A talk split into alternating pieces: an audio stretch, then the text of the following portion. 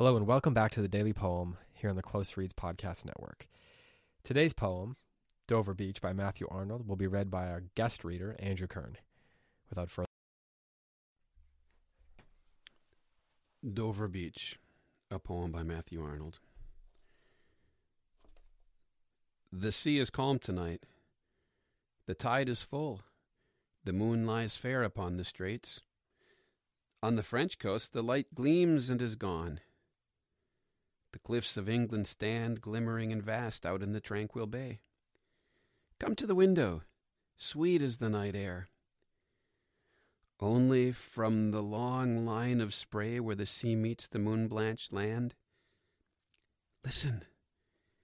You hear the grating roar of pebbles which the waves draw back and fling at their return up the high strand, begin and cease and then again begin with tremulous cadence slow and bring the eternal note of sadness in. Sophocles long ago heard it on the Aegean, and it brought into his mind the turbid ebb and flow of human misery. We find also in the sound of thought, hearing it by this distant northern sea. The sea of faith was once too at the full, round earth's shore lay like the folds of a bright girdle fur- furled. But now I only hear its melancholy, long withdrawing roar, retreating to the breath of the night wind down the vast edges, drear and naked shingles of the world. Ah, love, let us be true to one another. For the world which seems to lie before us like a land of dreams, so various, so beautiful, so new, hath really neither joy, nor love, nor light, nor certitude, nor peace, nor help for pain. And we are here as on a darkling plain, swept with confused alarms of struggle and flight, where ignorant armies clash by night. One of my favorite poems, probably because it's so depressing.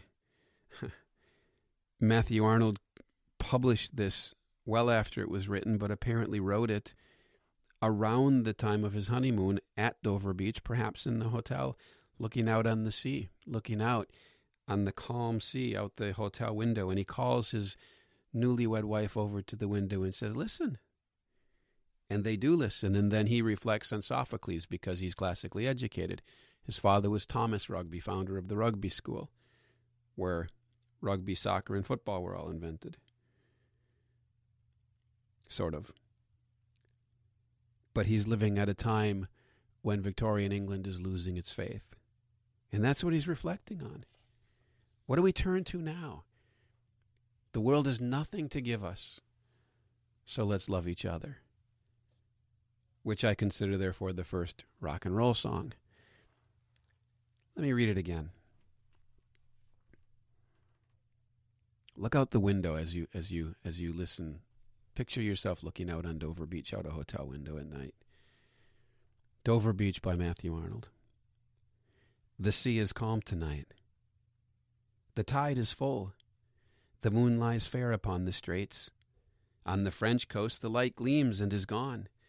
The cliffs of England stand glimmering and vast out in the tranquil bay. Come to the window, sweet is the night air. Only from the long line of spray where the sea meets the moon blanched land, listen!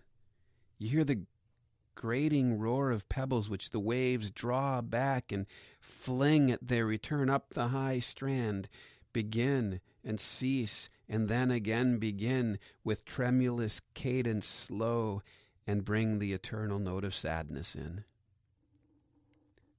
Sophocles long ago heard it on the Aegean, and it brought into his mind the turbid ebb and flow of human misery. We find also in the sound a thought, hearing it by this distant northern sea. The sea of faith was once, too, at the full, and round her shore lay like the folds of a bright girdle furled, but now I only hear its melancholy, long withdrawing roar, retreating to the breath of the night wind down the vast edges, drear and naked shingles of the world.